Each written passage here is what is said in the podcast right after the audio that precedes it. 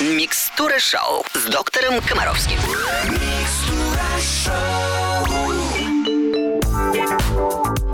Ваши приемники настроены на русское радио. Мы настроены делиться мудростью с радиослушателями и своей, частично, и мудростью нашего любимого доктора Комаровского. Евгений Олегович, доброе утро.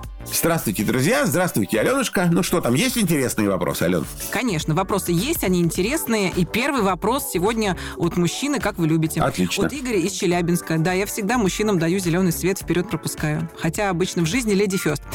Так, здравствуйте. Подскажите, пожалуйста, сыну 4 года поставили диагноз двусторонний эксудативный средний отит, двусторонняя кондукторная тугоухость первой степени, хронический аденоидит, гипертрофия аденоида второй степени, небных миндалин второй степени. Врачи сказали через месяц пройти сурдолога, если изменений не будет, сказали, будут делать СО, плановая аденотомия с шунтированием барабанных полостей. Можно ли избежать операции и какие могут быть последствия? Вот в данной ситуации, когда у ребенка отит, проблемы со слухом, аденоиды и миндалины увеличены, то на самом деле вот вы описываете прямые показания к оперативному вмешательству. Вы живете в Челябинске зимой, и вашему ребенку 4 года. Так вот, никуда ваши аденоиды не денутся. Потому что кругом сухой воздух, кругом сопливые дети. И поэтому аденоиды увеличиться могут, уменьшиться нет. Чем быстрее вы удалите эти аденоиды, тем меньше будет проблем с ушами, потому что это взаимосвязанные вещи, и тем лучше будет себя чувствовать ваш ребенок. Вот в конце концов у него появится возможность дышать носом и высыпаться. Но родителям очень часто сложно примириться с мыслью о том, что ребенок нуждается сейчас прямо в операции. Они э, говорят, что это сразу резать? Давайте полечим. И вот э, поскольку у вас есть такая вот убежденность у большинства, то врачи уже к этому адаптированы. Они знают, что вот им сейчас надо что-нибудь назначить, что-то покапать, еще лучше что-то уколоть, обязательно чем-то погреть. И когда через месяц вы придете и скажете, мы все делали, и мазали, и капали, и грели, и кололи. Ну, а врач говорит, ну, вот видите, лучше не стало, поэтому давайте оперировать. Понимаете? Других способов помочь данному ребенку нет. То есть как? Конечно же, э, понятно, что никто не помрет от аденоидов в 4 года, но ребенок будет мучиться, реально будет страдать. Аденоиды начнут уменьшаться, ну, реально после 8-9 лет. Поэтому до того времени вы будете хрюкать носом, не высыпаться, иметь хроническую инфекцию в ухе и так далее, и так далее. Поэтому вы, собственно говоря, знаете, прочитали мне вначале полный список показаний к удалению аденоидов, а потом сказали, что их сейчас удалять не хотят и надеются удалить через месяц. Так вот, э, я вам советую не тратить время на амбулаторное лечение. Оно, как правило, абсолютно бесперспективно в такой ситуации. А помочь реально своему ребенку. В 21 веке э, в умелых руках операция аденотомии – это настолько несложно. Чем быстрее вы пройдете это, тем будет лучше. Другой вопрос в том, а это уже то, что можете реально сделать вы как папа. Вы должны знать, что, как правило, аденоиды растут до 6-7-летнего возраста. То есть, если вы удаляете аденоиды в 4 года, то есть шансы, что они что сделают? Вырастут Вырастут снова. опять. Поэтому вы должны создать правильные условия, чтобы уменьшить риск. А для этого ребенок должен спать в теплой пижамке, под теплым В одеялом. прохладной комнате, Вот, прохладной влажностью ком- воздуха от 40 до 60. Молодец. Видите, вот у нас Аленка может... А кто эту комнату может сделать? Папа. Кто в городе Челябинске может сделать комнату, да, где не будет накопителей пыли, где будет увлажнитель воздуха, термометр, гигрометр, регуляторы на батарее, возможность проветривания и воздухообмена? Кто? Конечно, папа. Поэтому пока вы там будете готовиться к операции, пока ребенок будет в стационаре, вы сможете поменять систему отопления, повесить краники на батарею и сделать все, чтобы в комнате, где ребенок спит, все могло быть подвержено влажной уборке, чтобы вас там не спало три человека, чтобы он спал сам. Вам волнительно, сделайте систему видеонаблюдения. Короче говоря, для мужика есть огромное количество способов помочь своему ребенку. И поймите, что если вы сейчас примете решение о том, что теперь перед сном вы обязательно будете часик в день с ребенком гулять, то это именно способ профилактики новых аденоидитов. Вот это важно вам понять. Спасибо, Евгений Олегович. Это «Микстура шоу» на русском радио. Мы вернемся в эфир очень скоро. На русском радио. На русском радио «Микстура шоу». Здесь доктор Комаровский, я Алена Бородина. Следующий вопрос от Евгении из Новороссийска. Здравствуйте, Евгений Олегович и Алена и Русское радио. Здравствуйте. Расскажите, пожалуйста, о приеме антибиотиков и последствиях приема на голодный желудок. Моей дочке три года, но думаю, это касается всех возрастов, и на будущее хотелось бы понимать, что делать, если лечение требует приема антибиотиков, а у ребенка нет аппетита. Ну, болеет же. Хорошо, если соглашается съесть хотя бы какую-нибудь печенюшку. Но были такие случаи, что отказывался от всего, даже самого любимого. Лекарства же принимать надо. Можно ли давать на голодный желудок или заставлять что-то съесть? Ну, хотел бы обратить ваше внимание на то, что э, есть огромное количество антибиотиков, которые, например, рекомендуется принимать на пустой желудок. Ну, например, антибиотики группы эритромицина. Э, эритромицин, кларитромицин, ровамицин. Они, в принципе, рекомендуются на пустой желудок. Но вопрос даже не в этом. На самом деле, это огромные сказки. То есть нет никаких антибиотиков, которые очень сильно раздражают непосредственно желудок. Вовсе нет. Вообще любая еда уменьшает всасывание антибиотика. Поэтому на самом деле, как правило, во время еды антибиотики не пьются. Понимаете, тут скорее психологические страхи мамы. Вот вы даете ребенку антибиотик. Ну, какой-нибудь, давайте возьмем очень распространенный антибиотик. Он называется амоксициллин. Вот это очень распространенный антибиотик. Ну и дальше что? Причем здесь еда? Вот иногда мне кажется, что просто логики и здравого смысла нет ну вообще. Когда вы даете, условно говоря, там какой-нибудь вынужденный давать какой-нибудь аспирин, который, который в принципе не дают детям, но вдруг у ребенка ревматизм, и надо давать аспирин, он раздражает слизистую кишечника, надо ее защитить каким-нибудь молочным продуктом. Ну а в данной ситуации что? Еда уменьшает интенсивность всасывания антибиотика. Он все равно всасывается, но позже. Ну, может быть, не в полной дозе. Но, тем не менее, еда ни на что не влияет. Поэтому сплошь и рядом это сказки. Заметьте, ведь нет антибиотика, ну, я не знаю такого антибиотика, который надо принимать во время еды. Нету таких антибиотиков. Они все принимаются желательно на пустой желудок. И все. Но если вам психологически очень страшно, что ребенок ничего не ест, ребят, ну можно дать ребенку две ложечки йогурта. Ну можно дать ребенку ложечку мороженого. Ничего страшного не будет. Понимаете? И все. Поэтому никаких я вообще этих проблем. К сожалению, к сожалению, у нас в стране как-то так принято, что антибиотики рассматриваются какое-то невиданное зло. Есть огромное количество заблуждений.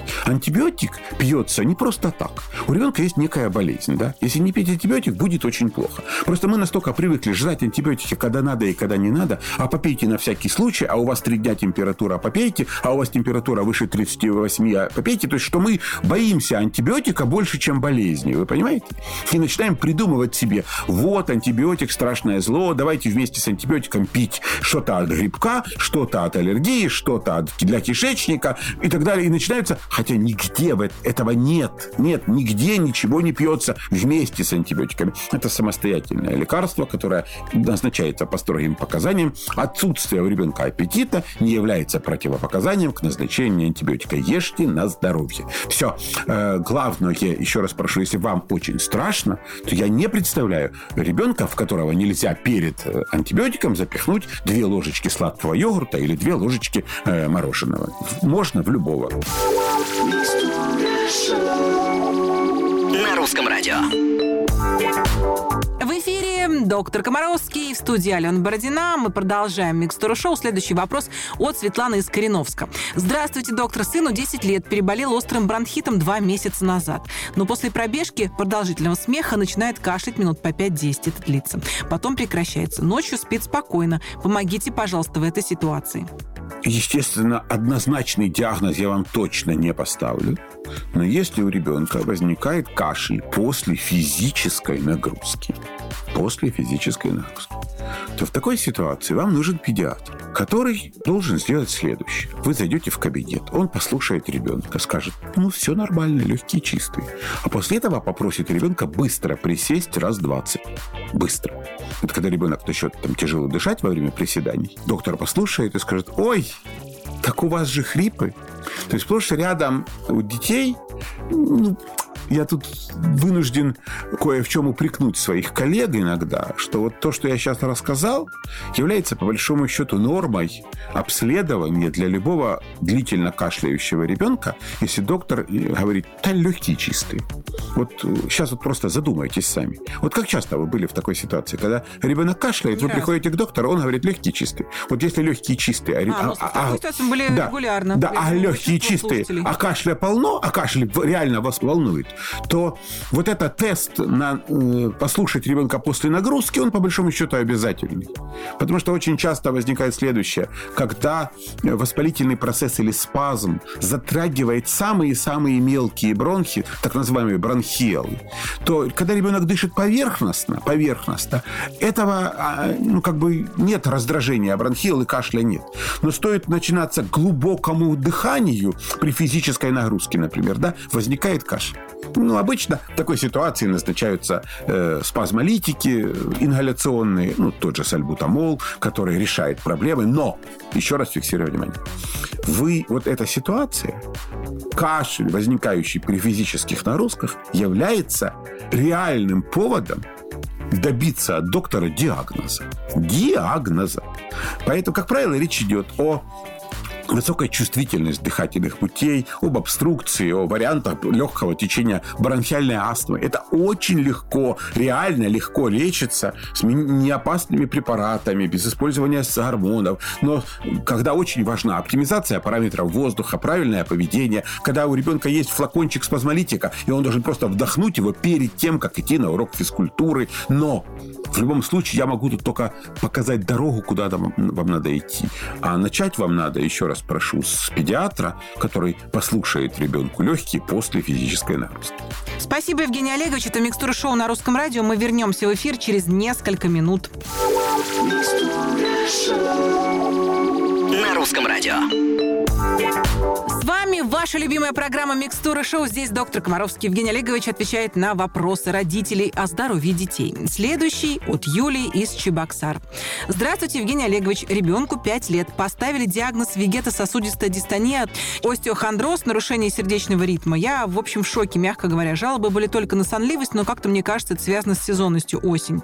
Чем больше обследуемся и ходим по врачам, тем больше этот список болезней растет. Ребенок бегает, скачет, довольный, без жалоб на что-либо. А маму то есть меня запугали, я уже боюсь куда-либо идти на прием. Чему из этого всего уделить внимание? У меня здоровый ребенок, как я считала, гуляем, увлажняем и т.д. Откуда такие непонятные диагнозы в 5 лет? Знаете, есть такая замечательная история про то, как э, женщина приходит к доктору и говорит, доктор, я вообще ни на что не жалуюсь, но вот смотрите, вот приходит она с огромной пачкой бумаг, вот мое биохимическое обследование, вот мой анализ крови, вот, вот наглисты, вот э, мазок из горла, вот Э, компьютерная томография, вот рентген. И на что и доктор говорит, и как вы думаете, доктор, что у меня? А доктор говорит, у вас две проблемы. Много денег и много свободного времени. Собственно говоря, вот э, примерно та же ситуация у вас. Если ребенок прыгает, скачет, улыбается, ни на что не жалуется, что вы ходите по врачам? Самое главное, я гуляем, увлажняем, написал нам о, Юра. О, молодцы. Понимаете, какая ситуация? Ну, есть огромное количество... Судя вот даже по вашему письму, вы, женщина, очень эмоционально э, чувствительная. То есть вам наговорили, вы уже слушаете только то, что вам говорили, и с высокой степенью вероятности, когда вот такая мама эмоциональная, рядом с ней точно такая же девочка. То есть, глядя на вашу перепуганную, она и сама перепуганная. Когда вы входите в кабинет врача, то огромное количество детей, зайдя в кабинет врача, испытывают очень серьезные стрессы. У них возникают вегетативные реакции, у них колотится сердце, они покрываются потом, они боятся всех этих исследований. Они опять-таки видят и чувствуют, как выходя из... Они не понимают все, что говорит доктор, но они видят, как пугается, как меняется в лице, как дрожит подбородочек у мамы. И детям реально становится страшно от всех этих помещений. И тогда э, доктора произносят кучу всяких диагнозов. Причем, заметьте, вот этого слова вегетососудистая дистония. Ведь не знают нигде в мире. Это исключительно наш диагноз советской, еще советской системы здравоохранения. Понимаете? Мне такой ставили, да, я знаю. Да. Поэтому главное, что я посоветую в этой ситуации, э, не переживать, улыбаться, особенно приближаясь к стационару или к поликлинике поликлинике. Не запугивать ребенка. Упаси Боже, чтобы ребенок пятилетний вдруг начал воспринимать, ощущать себя как больным. Прыгать, скакать раз в неделю в бассейн, много свежего воздуха, врачей, которые не запугивают. Все. Спасибо, Евгений Олегович. Это «Микстура шоу» на Русском радио. Мы вернемся в эфир через несколько минут. На русском радио. В эфире программа, в которой наш любимый доктор Комаровский дает профессиональные мудрые советы родителям. На русское радио написала Марина из Орла. Здравствуйте. А моему сыну 9 лет, он ученик третьего класса. Три года назад ребенка начали мучить частые головные боли. Произошло это впервые летом. Обращались к неврологу, нам поставили головные боли, напряжение, выписали магний и массаж. Стараемся обходиться без таблеток. Гуляем, проветриваем, делаем компрессы. Боль проходит. Но если кто-то громко крикнул или сын начинает читать, боль появляется снова, потом проходит, но бывают приступы, эм, когда без таблетки уже не обойтись, примерно раз в месяц. Подскажите, пожалуйста, какие обследования необходимо пройти и опасно ли такое состояние? Спасибо. В большинстве случаев описанная ситуация не опасна. На всякий случай не помешает измерить ребенку артериальное давление по принципу береженного Бог бережет. Помнить о том, что бывает такое явление, как мигрень, и она бывает и у детей – если ситуация возникает примерно раз в месяц и быстро проходит, то никаких поводов для волнений у вас нет. Тем не менее, я не вижу ничего страшного, чтобы, когда у ребенка есть реальная головная боль, ему плохо, вы помогли ему с помощью таблеток. Это же не каждый день происходит. Препарат номер один в такой ситуации обычный ибупрофен, он, как правило, реально помогает. Э, надо признать, что тактика поведения доктора, которому попали, очень адекватна адекватно, вам не назначили ничего опасного, вам поставили вполне такой размытый, неконкретный, но э, диагноз не запугивающий. Вот. Я не вижу особых проблем. Это может быть связано, кстати, просто обратите внимание, что у детей очень часто одной из причин головной боли часто является повышенная концентрация углекислоты в воздухе. Ну, например, непроветриваемые помещения, душно, жарко. Хотя тот факт, что у вас это появилось летом, ну, скорее говорит против этой версии. Тем не менее, главное, чтобы вот эти головные боли не перевели к тому, что вы не пошли гулять, остались дома, чтобы вы максимально не меняли образ жизни. Суетиться, ходить по врачам и обследоваться надо тогда, когда состояние ребенка ухудшается. Условно говоря, когда вы говорите, что у нас эпизоды головной боли раньше были раз в месяц, а теперь э, каждую неделю. Если раньше нам таблетка помогала за полчаса, то теперь она не помогает вообще. То есть, если в состоянии ребенка есть негативная динамика, то тогда, конечно, вам необходимо обследование. Объем обследования, мне сказать, сложно. Это все-таки должен сделать педиатр, глядя, ну, поймите, можно попридумывать все, что угодно. Сказать, ой, конечно же, пойдите, сделайте компьютерную томографию и так далее. Но иногда достаточно в глазки ребенку посмотреть, понять, что у него нет никаких проблем неврологических. И это может сделать любой нормальный педиатр. Похоже, именно так с вами и произошло. То есть вам ничего особого не придумали. И еще что очень важно. Очень часто ребенку становится хорошо, когда у него болит голова. Вот я хочу на это обратить внимание. То есть он сидит, пялится там э, в смартфон или в телевизор, и на него никто не обращает внимания. А потом у него заболит голова, и тут же вокруг него и мама, и папа, и таблетки, и полежи, и что тебе сделать, и так далее. И тогда так здорово, когда у тебя иногда болит голова, на тебя хоть внимание обратят. Да, ну и обратите внимание, сколько времени ребенок проводит с смартфонами, с экраном. И в любом случае убедитесь, пожалуйста, в том, что ему не приходится напрягать зрение. То есть консультация окулиста в такой ситуации тоже не помешает. Спасибо, Евгений Олегович. Это «Микстура шоу» на Русском радио. Мы вернемся в эфир очень скоро. На Русском радио. Я приветствую всех, кто слушает «Русское радио». Продолжается в эфире «Микстура шоу». И, как всегда, по субботам в финале нашей программы мы с Евгением Олеговичем обсуждаем животрепещущие темы, вопросы, которые волнуют многих, но приходят не с конкретикой, да, от конкретно там от Маши или Сергея. Евгений Олегович, бывает такое, что у родителей разные взгляды на методы лечения. То есть мама говорит, закаливаем никаких таблеток, папа, которого всю жизнь пичкали таблетками и слушает свою маму, говорит, таблетки нужны или наоборот. Разные мнения у родителей. Им надо как-то не развестись. Когда ребенок приболел. Вот это да. И я вам хочу сказать, что вы понимаете, что вообще же это глобальная проблема вот сплошь и рядом. Правда, Ален? Смотрите, а если они э, по-разному смотрят на покупку автомобиля, да? А если они по, вообще они по-разному выбирают, а куда им ехать путешествовать? Да, да. Вот, вот, вот. Иногда меня это тоже как бы достает и пугает.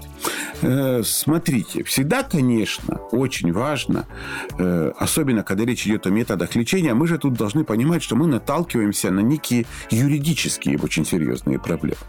С точки зрения закона страны, где мы живем, ни одно лечение не может проводиться без прямого юридического согласия родителей. Причем, если присутствует один родитель, он принимает решение. Но если рядом двое, они оба должны прийти к согласованному решению. И это огромная проблема. Из него, отсюда важно следующее.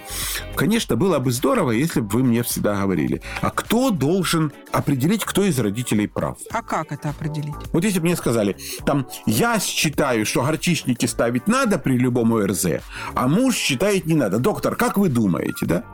То есть, поэтому для того, чтобы вообще оценить, как быть, надо, чтобы они и мама, и папа, у которых расходятся взгляды, вообще поняли, они хотят прийти к знаменателю, к единому. Это же, наверное, не только важно, когда мы лечим ребенка, да? Это важно, когда вот нам надо договориться по любому вопросу. Но вопрос в том, если вы не хотите добраться до истины, я вам помочь не могу. Но если у вас расходятся взгляды, мама считает, что при температуре сразу надо дать жаропонижающее, а папа говорит, что пока не будет 39, мы ничего не дадим. Вот кто из вас прав, да? Но давайте тогда посмотрим, спросим у каждого из них. Мать, вот ты считаешь так, откуда у тебя эти знания? Она говорит, она, как правило, опирается на свой опыт, на опыт своих родителей. А папа, папа говорит, а у нас опыт противоположный. И выясняется тогда, в этой ситуации, что это оказывается не принципиально. Ну, потому что когда воспаление легких, и один говорит, что надо лекарства только колоть, а второй говорит, что их можно пить в сиропчике сладком, то есть у вас разный опыт, то давайте выберем тот путь, который менее противен для ребенка и проще реализуем. Вообще правило от простого к сложному всегда рабочее. Да? Поэтому, наверное, если вам надо выбрать из двух методов лечения, давайте выбирать тот, который проще, который менее затратен и, самое главное, который легче переносится ребенком. Но, опять-таки, что надо понимать? Что если у вас во время болезни ребенка возникло противоречие, то очень сложно прийти к единому знаменателю именно тогда, когда ребенок больной. Потому что вы волнуетесь, вы переживаете, вы в неадекватном неврологическом или психологическом состоянии оба. Но, пожалуйста, я вас очень прошу, после выздоровления, когда у вас будет все-таки возможность сесть и подумать, давайте возьмем адекватную информацию. Я предлагаю вам свои услуги в этом плане. Я хочу еще раз обратить ваше внимание на то, что доктор Комаровский не придумывает вам информацию из своей головы. Доктор Комаровский пытается перевести вам на понятный язык мнение, позицию медицинской науки. Поэтому, когда у вас возникает спор, идите ко мне. Говорите, надо или нет ставить горчишники? Комаровский. И смотрим ответ на вопрос. Понимаете? То есть я готов вас помирить. Но, конечно же, мне бы очень хотелось, чтобы вы, выясняя отношения о методах лечения, руководствовались все-таки собственными знаниями, полученными из достоверных источников. Обращаю ваше внимание на то, что мнение соседки и опыт бабушки, а также журналы, да, э, журналы о мать и дитя не являются достоверным источником, который не позволяет принять адекватное решение. Вот это очень важно. И еще раз просто умоляю, прошу, договаривайтесь, пока ребенок здоров. А еще лучше договаривайтесь, пока вы беременные. А еще лучше договаривайтесь на этапе планирования беременности. Про здоровый микроклимат в семье можно говорить сколько угодно. Мы будем надеяться, что вы найдете, уважаемые родители, компромисс в лечении своих детей. А еще больше мы с вами, Евгением Олеговичем, пожелаем, чтобы ваши дети были всегда здоровы. О, молодец. Это что, пора прощаться уже вроде Да, нам сегодня придется попрощаться, но мы надеемся на нашу встречу через неделю. И уверен, она произойдет и будет насыщенная и интересная, потому что, похоже, у нас еще куча неотвеченных вопросов. Но писать надо все равно. Мы с вами. Всем пока. Будьте здоровы. Да, если хотите, заходите на сайт русрадио.ру. Там есть вся информация о том, как написать свой вопрос, отправить его Евгению Олеговичу Комаровскому. Всем счастливо. До новых встреч в эфире. Пока-пока. Все лучшее детям.